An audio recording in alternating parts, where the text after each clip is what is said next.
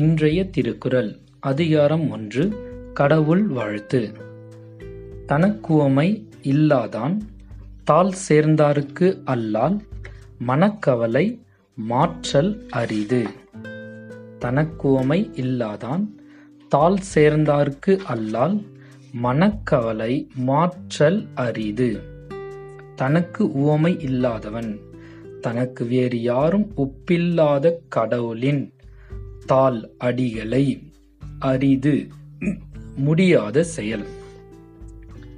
தனக்கு நிகர் இல்லாத கடவுளின் திருவடிகளை பற்றியவர் அல்லாமல் மற்றவருக்கு மனக்கவலையை மாற்ற முடியாது. In praise of God, none shall be free from carping care, save those at the feet beyond compare.